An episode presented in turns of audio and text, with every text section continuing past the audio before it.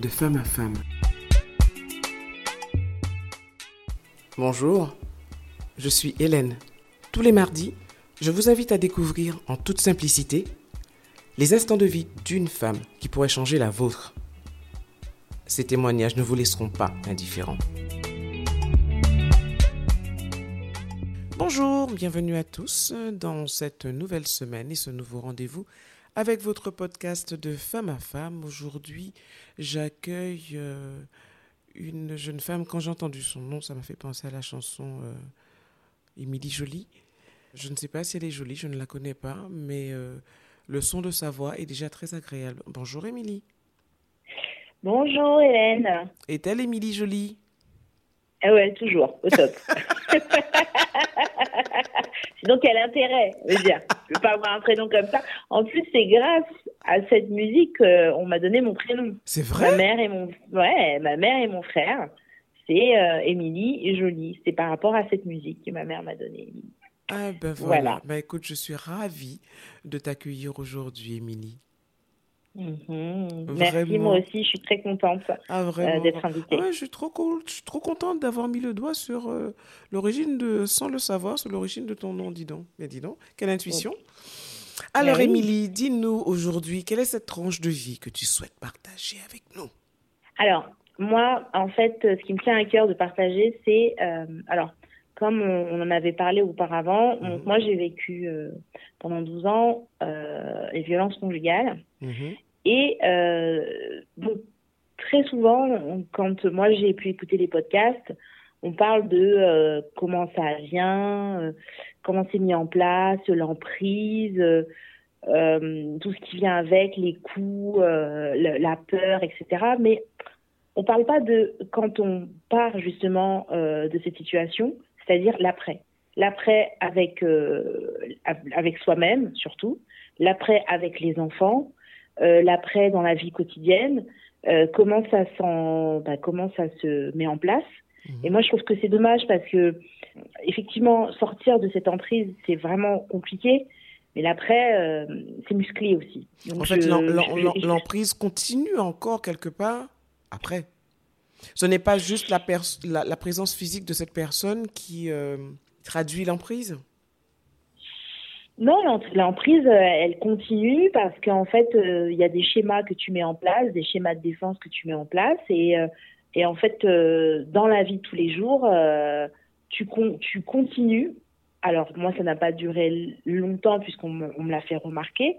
Mais tu, tu gardes en fait ça, tu vois, tu te protèges et donc du coup, tu es beaucoup plus agressive. Donc, dans, je parle bien de mon cas à moi, hein, Oui, bien sûr. d'accord? Bien sûr. et puis après, c'est surtout comment ça se matérialise en fait. Quand j'ai décidé de me séparer, moi, euh, j'avais acheté euh, un, appartement avec le père de mes enfants. Et en fait, euh, cet appartement, bon, moi, je l'ai pas choisi. Enfin, vraiment, j'ai rien choisi dans, tout ça, en fait.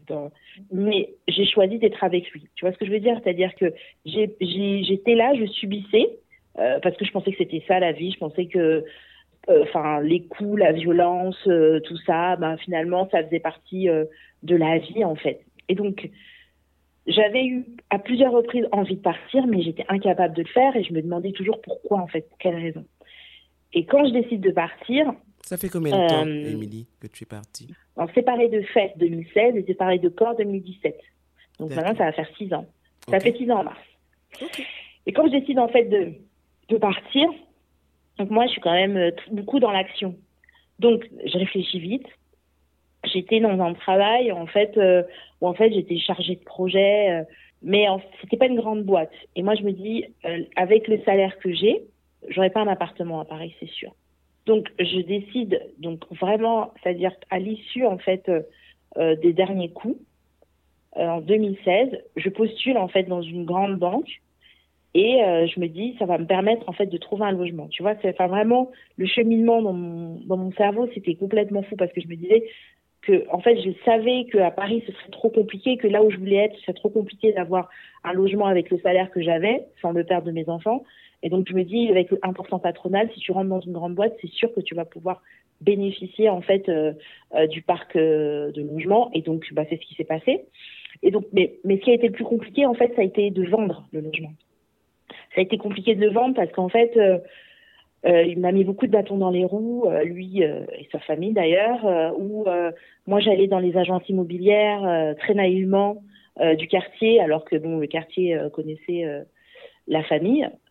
Et donc, euh, à chaque fois que je donnais un tarif, euh, la mère du père de mes enfants, elle venait derrière, elle donnait un tarif un peu plus élevé. Donc, du coup, les, les agents immobiliers, en fait, ils savaient pas à qui se vouer, en fait. Une fois, effectivement, j'ai trouvé une agence qui était, euh, somme toute, euh, carrée, tu vois. Ça a été compliqué de faire signer le mandat au père de mes enfants parce que quand tu achètes à deux, ben, quand tu vends, tu vends à deux. Donc, il faut qu'il y ait les deux signatures. Donc, Vous étiez ben, preuve... Non, non, on n'était pas mariés, on vivait euh, en concubinage, on n'était pas mariés. D'accord. Ni paxé, ni quoi que ce soit. Ni rien, non, rien. Je voulais, waouh. Je pense que j'ai jamais voulu me marier avec lui, j'ai jamais voulu me paxer avec lui, même si lui, il en a fait la demande. Mais moi, je, je trouvais que c'était, c'était comme si en fait, tu vois, tu as beaucoup d'amour pour quelqu'un, mais tu sais que ça va pas fonctionner, quoi. C'est pas bon, en fait. C'est pas ce que tu recherches, en fait. Et c'est vraiment ça, c'est-à-dire que je pense que ce qui m'a sauvé dans cette histoire, c'est que j'avais un idéal, et euh, cet idéal, en fait, euh, ne correspondait pas du tout à ce que je vivais, même si j'étais très amoureuse du père de mes enfants. Mais vraiment. Et donc, tu vois, c'était un peu, euh, j'étais en train de me dire, ouais, mais comment je vais faire Parce que c'est quelqu'un que j'avais, enfin, que, que j'aimais vraiment, tu vois, j'avais dans la peau. Et en même temps, je me disais, mais attends, c'est pas possible, c'est pas comme ça qu'on vit, tu vois, c'est pas. En fait, à chaque fois qu'il met la clé dans la porte, que je panique. C'est ça, en fait. C'est-à-dire, il mettait la clé dans la porte, tu savais jamais à quelle sauce t'allais te faire manger. Donc finalement, c'est ça que je te dis, quand euh, il a fallu faire signer euh, le mandat, c'était euh, j'ai menti, enfin tu sais des choses que tu fais pas, j'ai je lui ai menti, je, je l'ai manipulé parce qu'en fait pour moi c'était vraiment j'avais pas le choix en fait.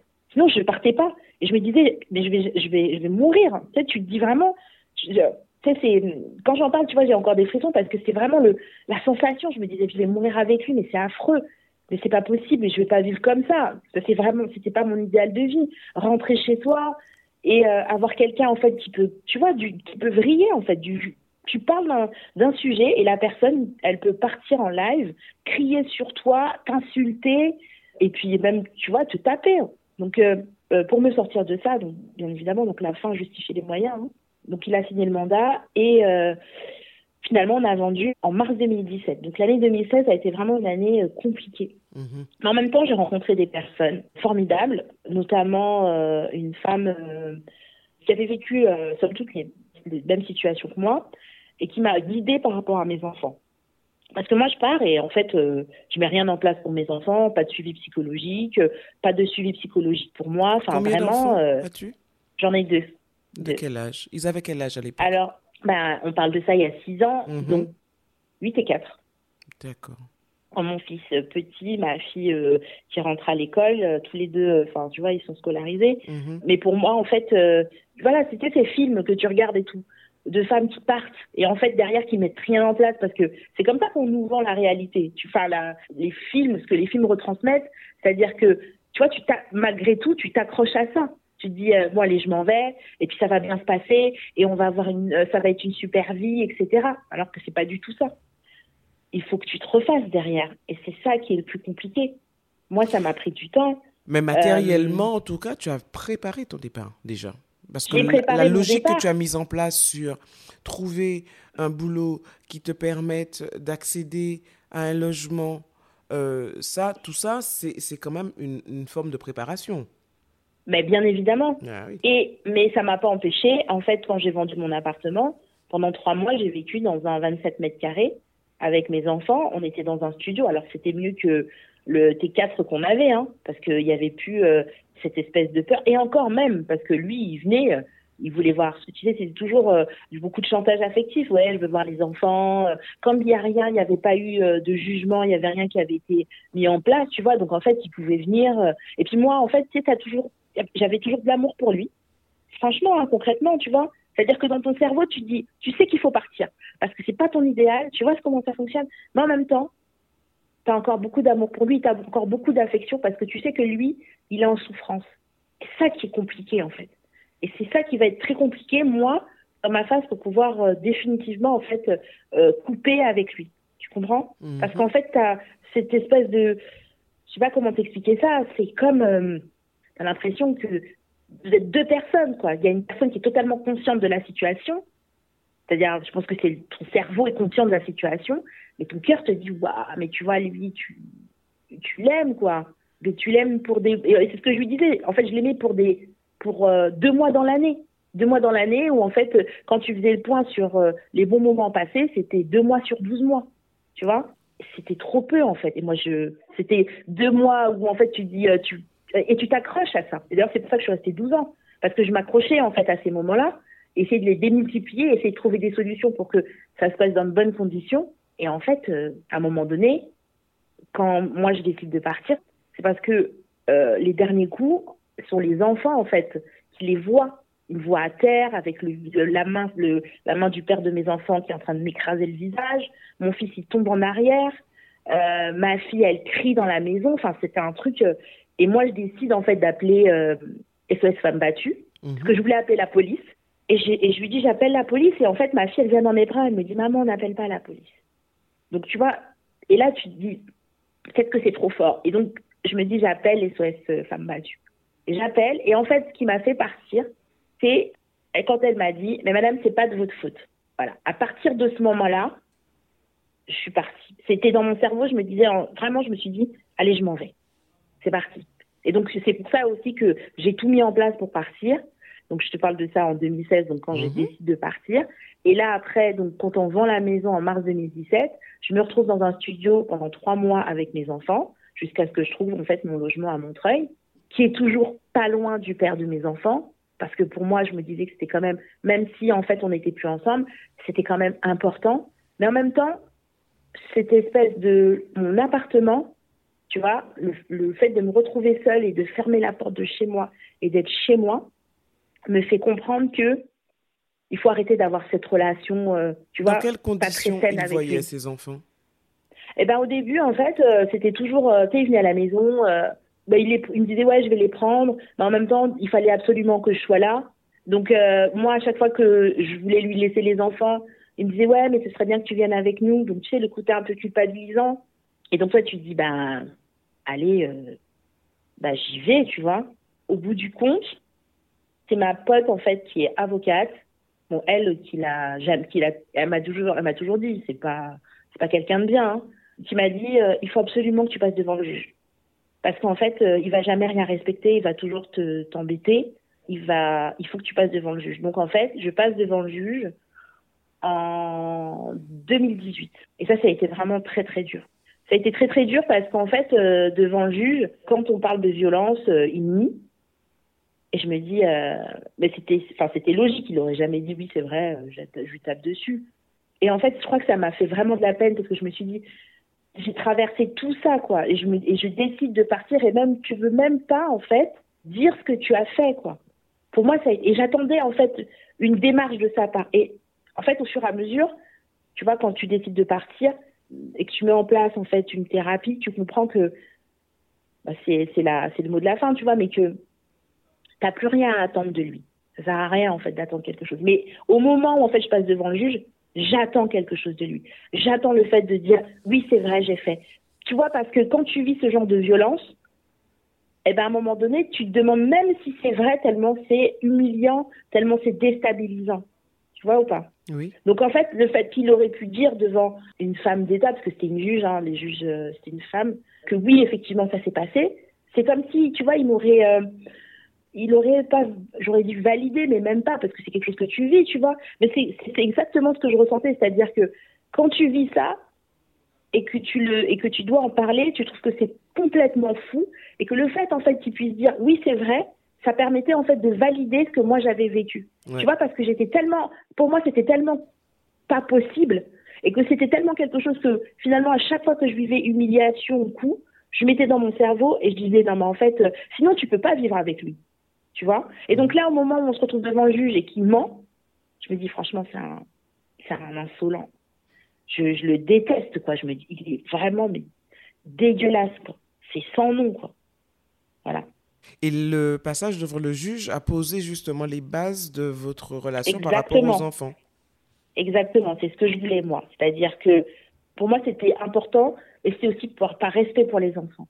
Je voulais pas courir après une pension alimentaire je voulais effectivement que les enfants, eh ben, ils puissent faire un, plus tard, tu vois, mais qu'ils aient accès à leur père, parce que ça, c'est toujours aussi problématique. C'est-à-dire que toi, tu vis les violences, mais en fait, tes enfants derrière eux, au moment où, ça, où tu le, où tu, où, euh, où je fais la démarche, hein, je me dis, il faut absolument que je leur laisse euh, la possibilité euh, d'avoir une autre vision du père. Tu vois, tellement toi, tu es dans, ton, dans une démarche de j'ai envie de partir, mais j'ai pas envie de lui faire du mal, que même ça, en fait, tu te dis, il faut quand même que je leur laisse la possibilité. Alors que non, en fait, c'est quelqu'un qui est violent, point. Et ça, c'est l'emprise, en fait. Hein. C'est l'emprise, concrètement. Hein. A-t-il respecté euh, les décisions du juge Oui, il a respecté euh, les décisions du juge parce que, comme je t'avais précisé, moi, j'ai fait beaucoup les, les, réunions, en fait, de, de femmes battues. Mm-hmm. Ce qu'elle disait, et c'est aussi pour ça que j'étais devant le juge, c'est que en règle générale, je te dis bien en règle générale, ce sont des personnes en fait euh, qui ont euh, qui dominent la femme euh, qu'ils ont, mais qui ont peur en fait de l'État. Et donc quand il y a quelque, quand il y a une, un jugement qui est mis en place, en tout cas le père de mes enfants l'a respecté. Voilà. Donc lui, pension alimentaire, il avait les, il avait un droit de visite et d'hébergement un week-end sur deux, et il avait les vacances. Ce qu'il n'a pas respecté et ce qui effectivement a été très compliqué, c'est quand moi j'ai décidé, donc moi je me suis fait suivre, donc j'ai commencé par une victimologue, et la victimologue venait appuyer donc. Euh, Avant ou après le, le jugement?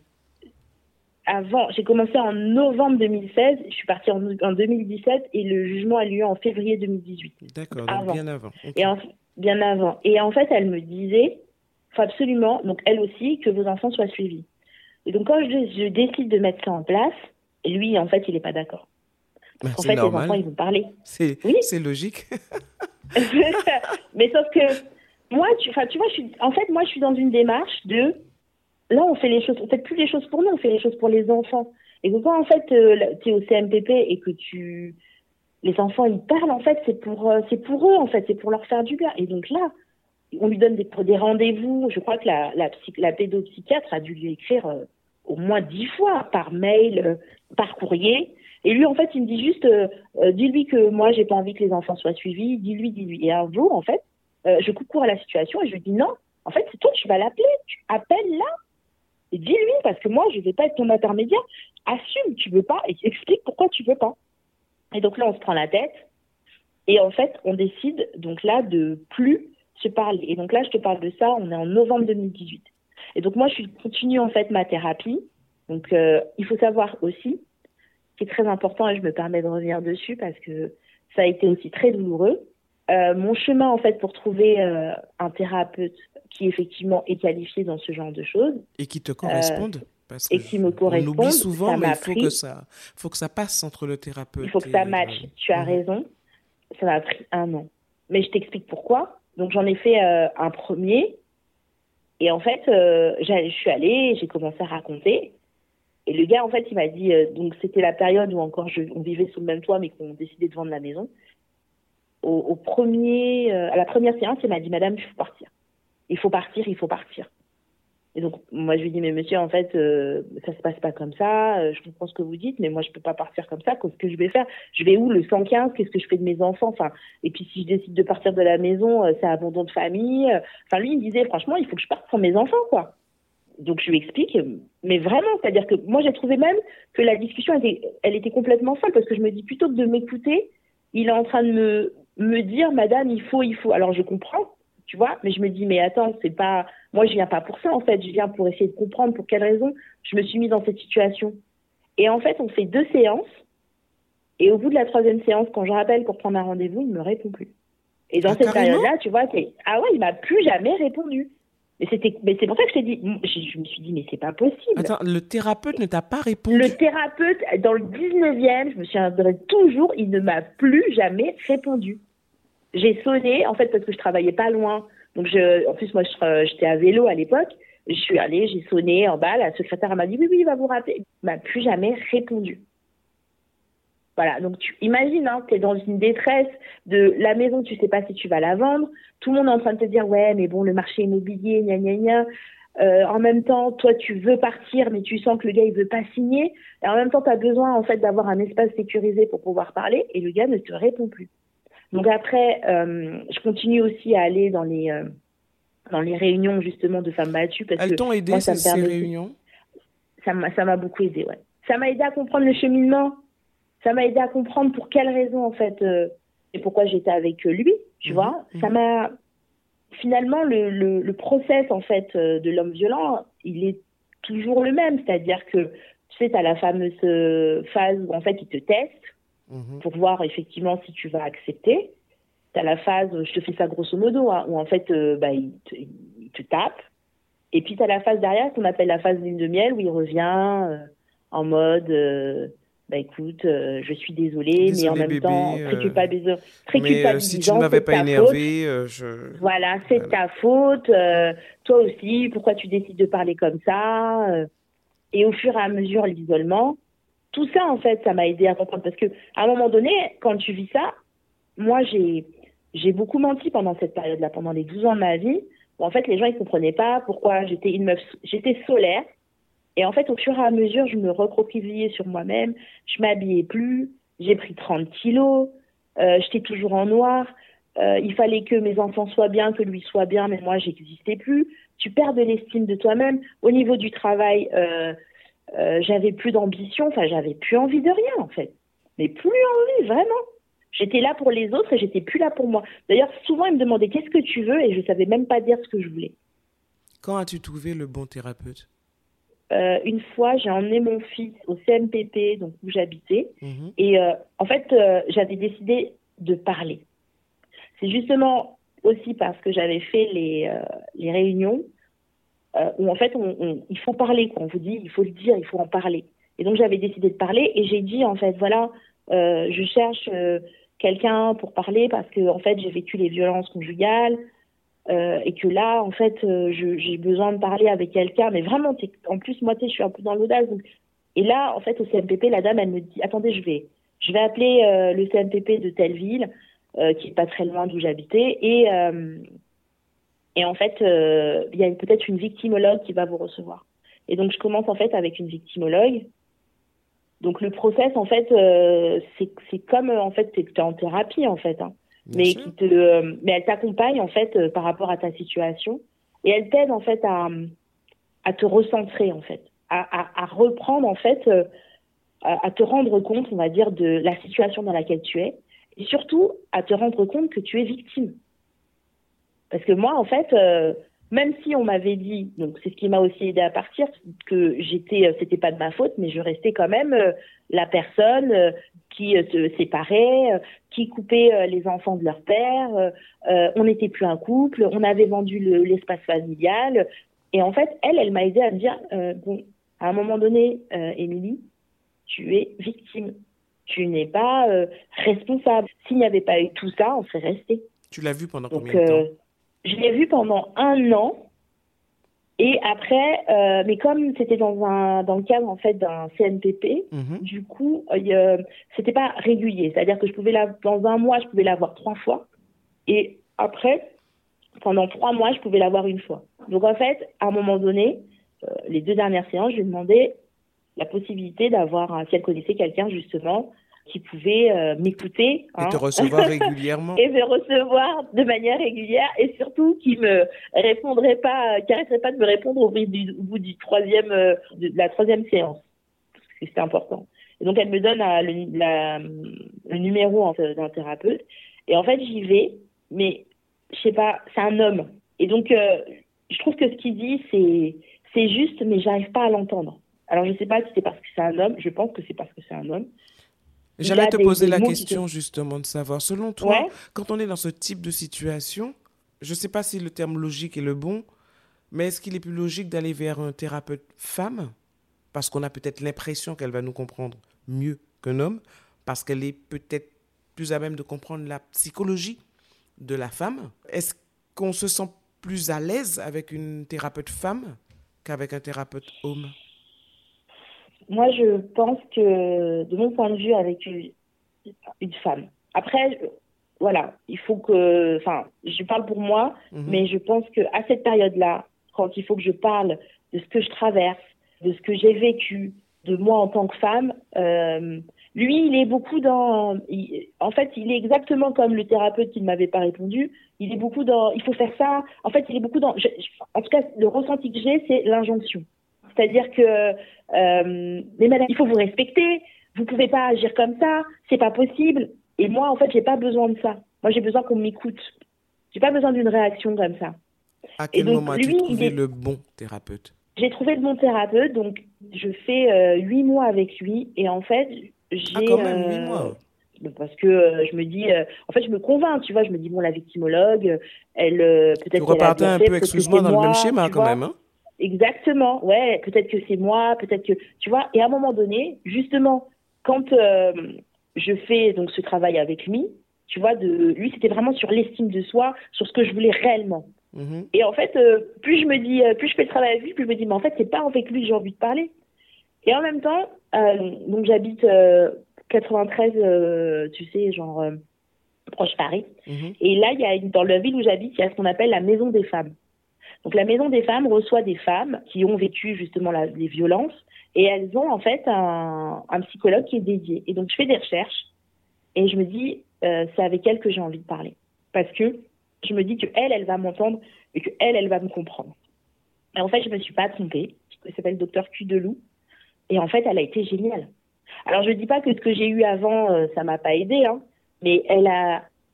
Bah, elle te correspondait tout simplement, Émilie. Exactement. Tu vois, c'était très euh, fluide. Et puis, elle avait cette expérience, en fait, d'avoir parlé à des femmes qui ont vécu ce genre de choses. Euh, et donc, du coup, très à l'aise avec elle, la possibilité vraiment d'aller très loin, en fait, dans ma démarche. J'ai aimé parler avec elle. Et ça m'a beaucoup, beaucoup aidé. Beaucoup, beaucoup, beaucoup Alors, j'ai deux questions pour toi. Combien de temps l'as-tu vue, cette thérapeute? Et la deuxième question, comment finalement as-tu géré les enfants? Cette thérapeute, euh, je l'ai vue pendant 18 mois. après, il y a eu le Covid entre-temps. Et pour les enfants, le CMPP, donc comme je t'ai dit, au début, c'était très compliqué parce que le père ne voulait pas. Mhm. Bon, j'ai quand même réussi à faire suivre ma fille, euh, l'aînée, parce que c'est elle qui avait, vu, qui avait vu le plus de choses, en fait. Mhm. Et ça l'avait vraiment perturbée. Et puis même cette, cette séparation où, en fait, moi, pendant des années, en fait, je cachais. Si je suis partie, c'est parce qu'elle a vu. Mais si elle n'avait pas vu, je pense que je serais restée. Parce que moi, je, je le cachais. Je, je faisais en sorte de pas pleurer devant elle. Je faisais en fait de pas faire de bruit. Enfin, tu vois, même quand il venait sur moi, il était, il a, il était, il criait, etc. Euh, toi, comment sont-ils aujourd'hui, les enfants? Eh ben, alors, j'ai euh, mon fils, lui, écoute, ça va. Ma fille, c'est plus compliqué parce que euh, elle est hypersensible.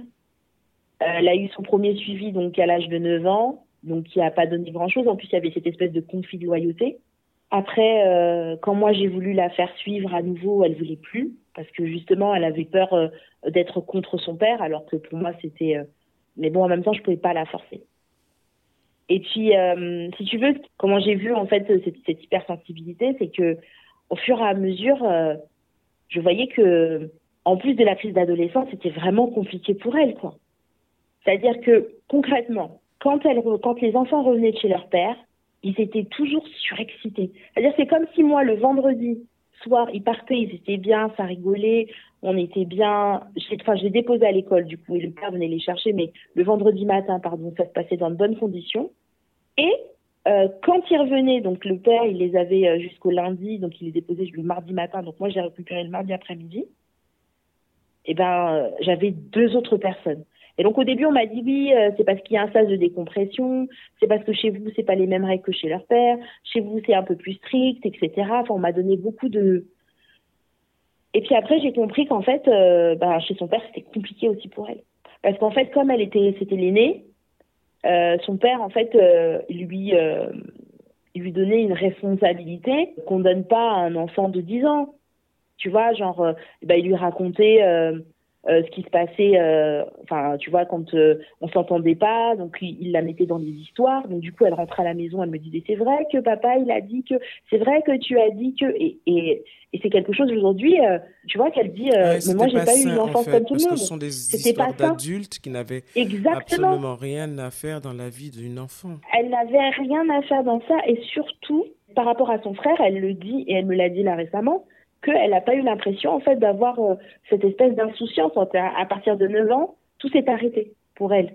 Parce que mhm. justement, donc moi en fait, en ayant mon suivi psychologique, j'ai très bien compris que, enfin, que quand elle venait à la maison pour me poser des questions, il fallait effectivement que je lui dise que c'était pas son problème et donc je répondais à son père par mail. Mais euh, j'ai compris aussi que pour elle, c'était quelque chose qui était très lourd. Et elle le vit là encore euh, comme quelque chose de tu vois, de, et, par rapport à son frère, elle me dit, mais moi, en fait, j'aurais trop voulu avoir euh, cette vie que à mon petit frère parce que lui, c'est, il, vit comme un enfant. Moi, j'ai pas eu l'impression de vivre comme un enfant. À partir de quel moment as-tu ah oui, bien sûr. À partir de quel moment as-tu eu l'impression, Émilie, de t'être sortie de cette emprise et d'avoir repris le contrôle de ta vie? Il n'y a pas longtemps j'ai déménagé en fait. Euh, donc avant j'étais sur euh, l'île de France, maintenant je suis dans les Bouches-du-Rhône. Et en fait euh, j'ai décidé de partir parce que justement on avait arrêté de se parler avec le père de mes enfants de à partir de 2018 et pendant le Covid. Et tu sais quand tu fais ta thérapie, donc justement quand je suis accompagnée, je me dis ouais bon ça reste le père de mes enfants. Il faut effectivement qu'on puisse, de, de, mon point de vue à moi, parce que aussi j'ai fait un travail, tu vois. Mais naïvement je me dis bon il faut, faut, qu'on puisse euh, recommencer à se parler, tu vois. Pour moi, c'est important. Et en fait, je prends le téléphone et je l'appelle et je lui dis voilà, euh, je voudrais te parler, etc. Donc il est déjà, il est très froid au début avec moi. On parle ensemble et il me dit oui, euh, qu'il a beaucoup changé. Enfin, tu vois tous les trucs. vraiment, c'est c'est vraiment téléphoner, mais c'est tellement ça. Donc moi, je, me dis, je vais jamais me remettre avec lui, tu vois. Mais je me dis, c'est quand même le père de mes enfants, et il faut qu'on puisse bien s'entendre pour que les enfants puissent avancer. Surtout que quand ma fille elle rentre, je vois qu'à chaque fois qu'elle rentre, elle est toujours très énervée, très surexcitée, euh, toujours en colère. Et donc je me dis peut-être qu'il y a un truc à faire, peut-être qu'on peut, on peut essayer de gérer ça à deux, comme deux adultes, comme deux parents. Et puis en fait, je comprends que quand elle est là-bas, son père il lui donne une tablette et puis il s'occupe pas d'elle. Donc elle passe sa vie sur les tablettes. Quand elle demande des choses pour elle, en fait, euh, bah, il discute pas avec elle, euh, discute avec son fils, donc avec notre fils, mais il discute jamais avec euh, notre fille. Et en fait, je le découvre comment? Parce que donc euh, on, décide de reprendre les sorties ensemble, tous les quatre, etc. Et en fait, quand ça, quand ma fille elle parle, eh ben il n'écoute pas, ou alors il dit ouais tu racontes toujours la même chose. Donc il joue avec notre fils, mais il ne joue pas avec elle. Et elle est triste de ça. Donc en fait, quand elle arrive et que chez moi, en fait, il y a la possibilité de pouvoir s'exprimer, bam, je retrouve un enfant qui effectivement explose quoi. Pour rien, pour des choses, range tes chaussettes. Ouais, j'en ai marre. Pourquoi tu me demandes de ranger mes chaussettes Et toi, t'es là, tu dis, mais attends, je comprends pas. Et en fait, euh, je décide de partir parce que il y a plusieurs épisodes violents avec euh, avec ma fille, avec notre fille, qui font que euh, moi j'assiste à ça. Où en fait, il pète des câbles sur elle. Et moi, je me dis non, mais en fait, c'est pas possible. Quoi. On va pas vivre ça.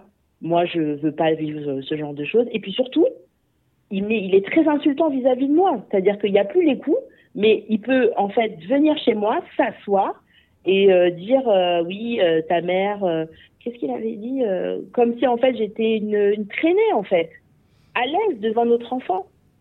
Tu le laissais encore rentrer chez toi quand même, et, et, je oui, ouais, totalement. Mais parce qu'en fait, j'avais vraiment cette naïveté de me dire. Ah, c'est vraiment de la naïveté. Euh, c'était vraiment qu'il ah, des petits oiseaux dans les champs en fleurs. On va arriver à, à, tout mettre en place pour que tout aille bien pour nos enfants.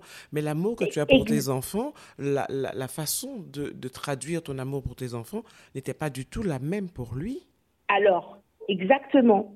Et c'est là où, en fait, je me rends compte que même, même tu vois, c'est-à-dire que quand tu dis ça, à un moment donné, j'ai mes amis en ligne et elles me disent mais en fait, euh, il te manque de respect, quoi. Concrètement, hein. Donc, euh, tu vois, tu continues à le laisser justement rentrer chez toi et il te manque de respect. Et en fait, euh, au bout de deux mois, je décide, en fait, j'explique la situation à mon employeur et en fait, je me fais muter dans le sud.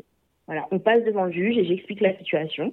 Donc, il me donne effectivement la possibilité de partir avec mes enfants. parce que je me suis dit, non, mais en fait, même moi, en fait, même dans mon suivi, finalement, il recommence à revenir à la maison. Et même s'il se passe rien sexuellement, tu vois, il n'y a plus de rapport. Mais c'est comme si, en fait, on est un couple de parents, tu vois. Et donc, lui, en étant un couple de parents, il peut encore venir s'asseoir et me manquer de rester chez moi. Chez moi, euh, que je paye, avec mon bail à mon nom, tout. Donc, non. Voilà. Et donc, je décide de partir. Et c'est à partir de ce moment-là où je suis donc là, dans les Bouches du Rhône, que je mets les choses en place et que là, par contre, je décide d'être suivie par un homme. Parce qu'en fait, j'ai vraiment besoin d'avoir, en fait, ce rapport d'homme à femme. C'est-à-dire mhm. que nous, on n'est plus dans, dans une démarche de d'essayer de comprendre pour quelles raisons, etc. Là, on est dans une démarche où ma relation à l'homme. Qu'est-ce que ma relation avec l'homme? Et donc, j'ai besoin que ce soit un homme, en fait, qui me parle. Et depuis combien de temps tu, le, tu es suivi par lui? On a commencé en fin 2021 et depuis là, je suis toujours suivie par lui.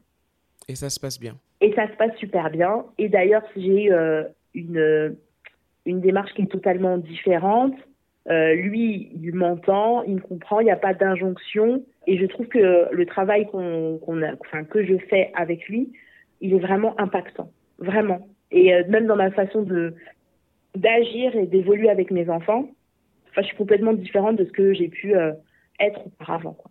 Alors, quitter l'environnement proche, physique, hein, euh, de, de ton agresseur a été la solution radicale en oui, radicale, parce que en fait, euh, justement, il pouvait venir et j'avais, j'arrivais pas à dire non. Et d'ailleurs, je, je, me disais, mais je comprends en fait qu'il y ait des femmes qui retournent. Parce que, tu vois, tu as toujours ce truc de tu sens que la personne, elle est, en, elle est dans une faiblesse, qu'elle est pas dans une faiblesse, mais qu'elle est mal en fait. Et aujourd'hui, est-ce qu'il continue à vouloir euh, Non, non, ça y est, il a coupé. En fait, euh, c'est même lui qui a dit, euh, il veut plus jamais me parler parce que c'est comme si je lui ai, en fait, je lui ai pris ses enfants, c'est-à-dire qu'il s'est même pas rendu compte de, de, la violence de ses propos et de la violence euh, des relations violentes qu'il pouvait avoir en fait. Même si elles étaient sans, là, elles étaient sans coup, mais les, les propos violents qu'il pouvait avoir, c'était Émilie, qu'est-ce que tu aurais à dire à une femme qui, euh, ben justement, s'en va, a le courage de s'en aller?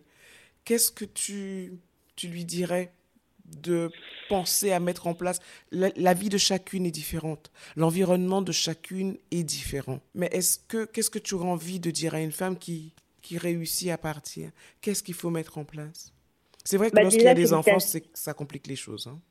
Ah, mais vraiment, et déjà félicitations à elle si elle arrive à partir parce que je sais que à quel point c'est difficile. Moi, j'ai voulu partir, euh, je crois, au moins une dizaine de fois et jamais je suis arrivée au bout de, au bout de la quinzième fois, je crois, un truc comme ça.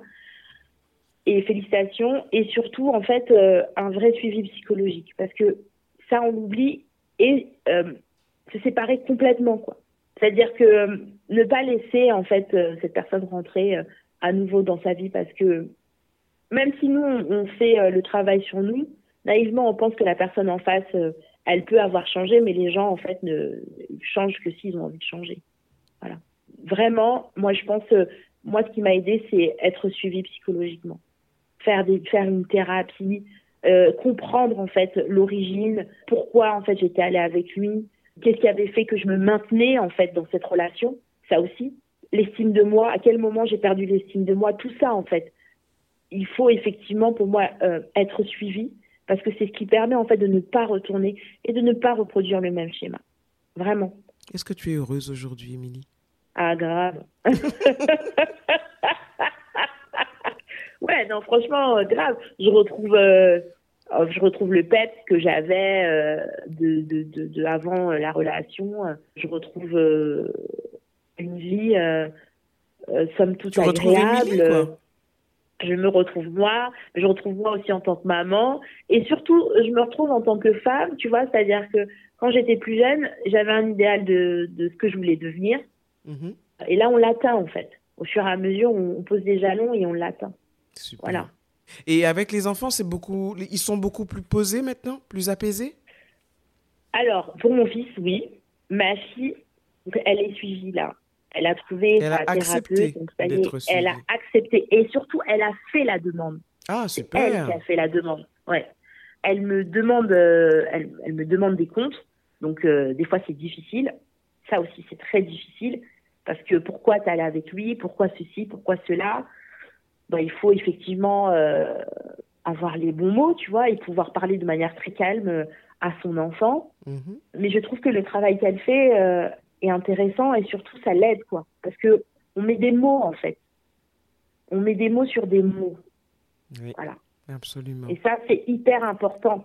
Et surtout, enfin, moi, ce que je voudrais dire, si effectivement, quand vous partez, vous avez des enfants, il faut accepter qu'à un moment donné, euh, ils puissent venir vous poser des questions qui font, qui font mal, Ils font très mal. euh, mais qui vont, mais qui vont les aider en fait. Et puis ne pas avoir honte de son parcours.